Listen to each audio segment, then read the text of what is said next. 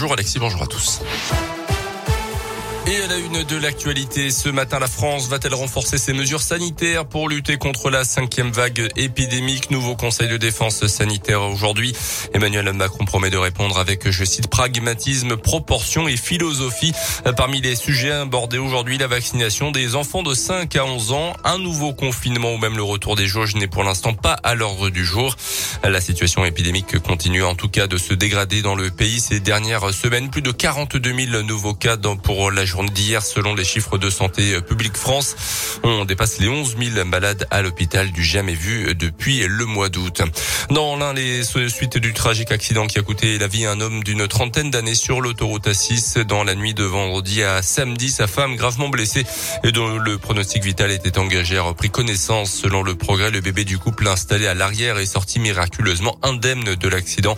Leur voiture a été percutée par un poids lourd qui a traversé la barrière centrale de l'autoroute, venant percuter des véhicules qui arrivaient dans l'autre sens de circulation.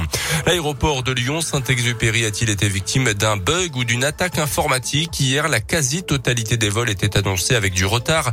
Inquiétude évidemment des voyageurs qui ont été rapidement rassurés. Pas de perturbation du trafic aérien. Il s'agirait en fait de problèmes d'affichage liés à des soucis informatiques, des dysfonctionnements euh, qui étaient en cours d'analyse hier d'après le progrès. Deux pistes sont donc à l'étude, le bug mais aussi une attaque informatique de la part de pirates. Les sports avec d'abord le basket et la Gielbourg qui retrouve Equinox après plusieurs semaines loin de ses bases et qui s'est imposé samedi soir face à Paris Basket sur le score de 93 à 70. Une victoire en championnat qui permet aux Burgiens de mettre le bilan à l'équilibre. 5 victoires et 5 défaites et qui permet aussi au jeune meneur Bressan de battre son record en carrière Hugo Benitez en inscrivant 17 points pour ce premier match du mois de décembre où ce dernier mois de l'année ressemblera à un marathon avec 8 matchs au programme. On écoute Hugo Benitez au micro radio scoop de Didier Berthet. C'était important de bien recommencer. On a eu euh, donc la trêve pour euh, se remettre les idées en place, bien s'entraîner. On avait la chance aussi d'avoir un match à domicile pour commencer, ça fait du bien parce qu'on a enchaîné les déplacements avant la trêve, ça nous a pas aidé. Donc euh, là, je pense qu'on a bien recommencé et maintenant, faut qu'on continue. Après, personnellement, c'est mon record de points, mais je fais encore trop d'erreurs, donc je pense pas que ce soit mon meilleur match en pro, même si c'est mon record de points, mais faut que je m'améliore encore. L'important, c'est que j'apprenne à chaque match que je progresse le plus vite possible. Après, là, je suis content quand même d'avoir battu mon, record de points, mais je sais que je peux faire encore mieux. Tous les matchs sont importants. On a, on a grillé tellement de jokers qu'on peut plus se relâcher. Mais oui, forcément, on n'a on a pas un bon bilan Eurocup, on a un match à domicile, c'est un match important mais comme tous les autres.